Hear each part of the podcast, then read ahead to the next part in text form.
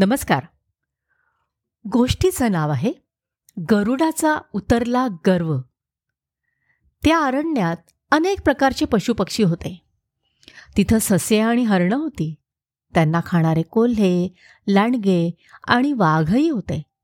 चिमुकली फुलपाखरं होती. त्यांच्याहून मोठ्या चिमण्या राघू आणि साळुंक्या होत्या. आणि मोठे मोठे कावळे होते. लहान पक्ष्यांना खाणारे ससाणे आणि गरुडही होते. त्यातला गरुड आकारानं विशेषच मोठा आणि शक्तिमान होता. त्यामुळं तो अतिशय गर्विष्ट झाला होता. आणि आपण नुसता पक्ष्यांचाच नाही तर सगळ्या अरण्याचा राजा आहोत असं तो म्हणायचा. पण यामुळं काय व्हायचं की वाघाला मात्र राग यायचा.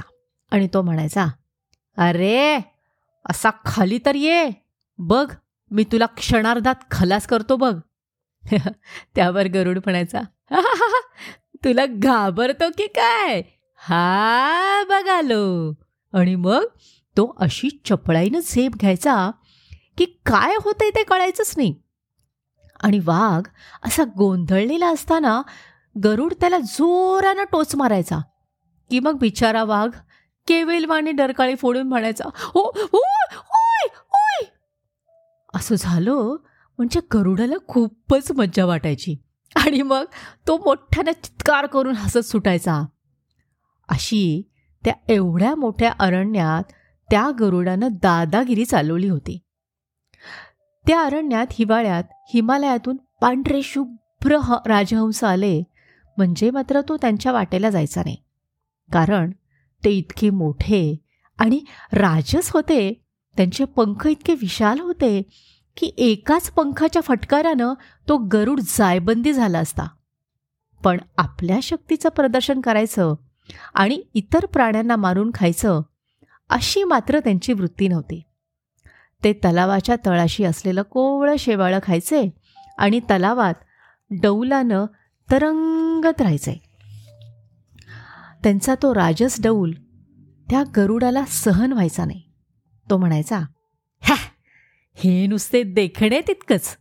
पण माझ्यासारख्या झेपा घेऊन त्यांना भक्ष्य पकडता येत नाही. माझी बरोबरी करणं यांना जमणारच नाही. मग वानर त्याला म्हणायचा अरे ते असे तुझ्यासारखे इकडं तिकडं झेपा घेत नाहीत. आणि हो लहान प्राण्यांपुढं आपल्या शक्तीचं प्रदर्शन करीत नाहीत. पण त्यांनी एकदा आकाशात भरारी घेतली ना की ते इतक्या उंचावर जातात की तुम्हा आम्हाला ते ठिपक्यांसारखे दिसतात.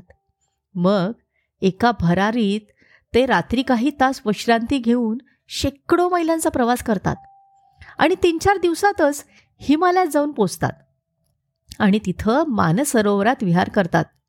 हे तुला कधीतरी जमेल का? गरुड म्हणाला हिमालयात जाणं?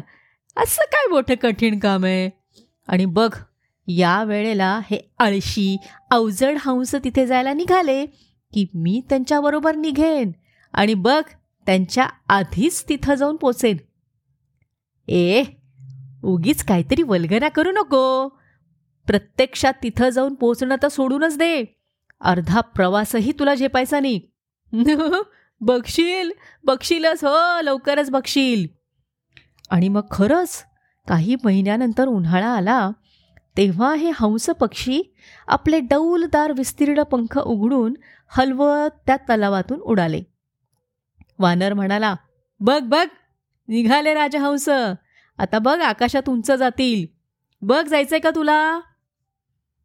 गरुड म्हणाला मी याचीच वाट बघत होतो. आत्ता बघ मी यांच्याहून उंच भरारी मारून त्यांच्यापेक्षा वेगानं कसा हिमालयात पोचतो ते? असं म्हणून त्यानं पहिल्या झपाट्यात भरारी मारली. राजहंसापेक्षा अधिक उंची गाठली. पण राजहंस पंख हलवीत उंच उंच उडतच जात राहिले. थोड्या वेळानं गरुडानं उंची गाठली. पण मग ते अधिक उंचावर जात राहिले. मग पुढे काय झालं? ऐकूया पुढच्या भागात. धन्यवाद.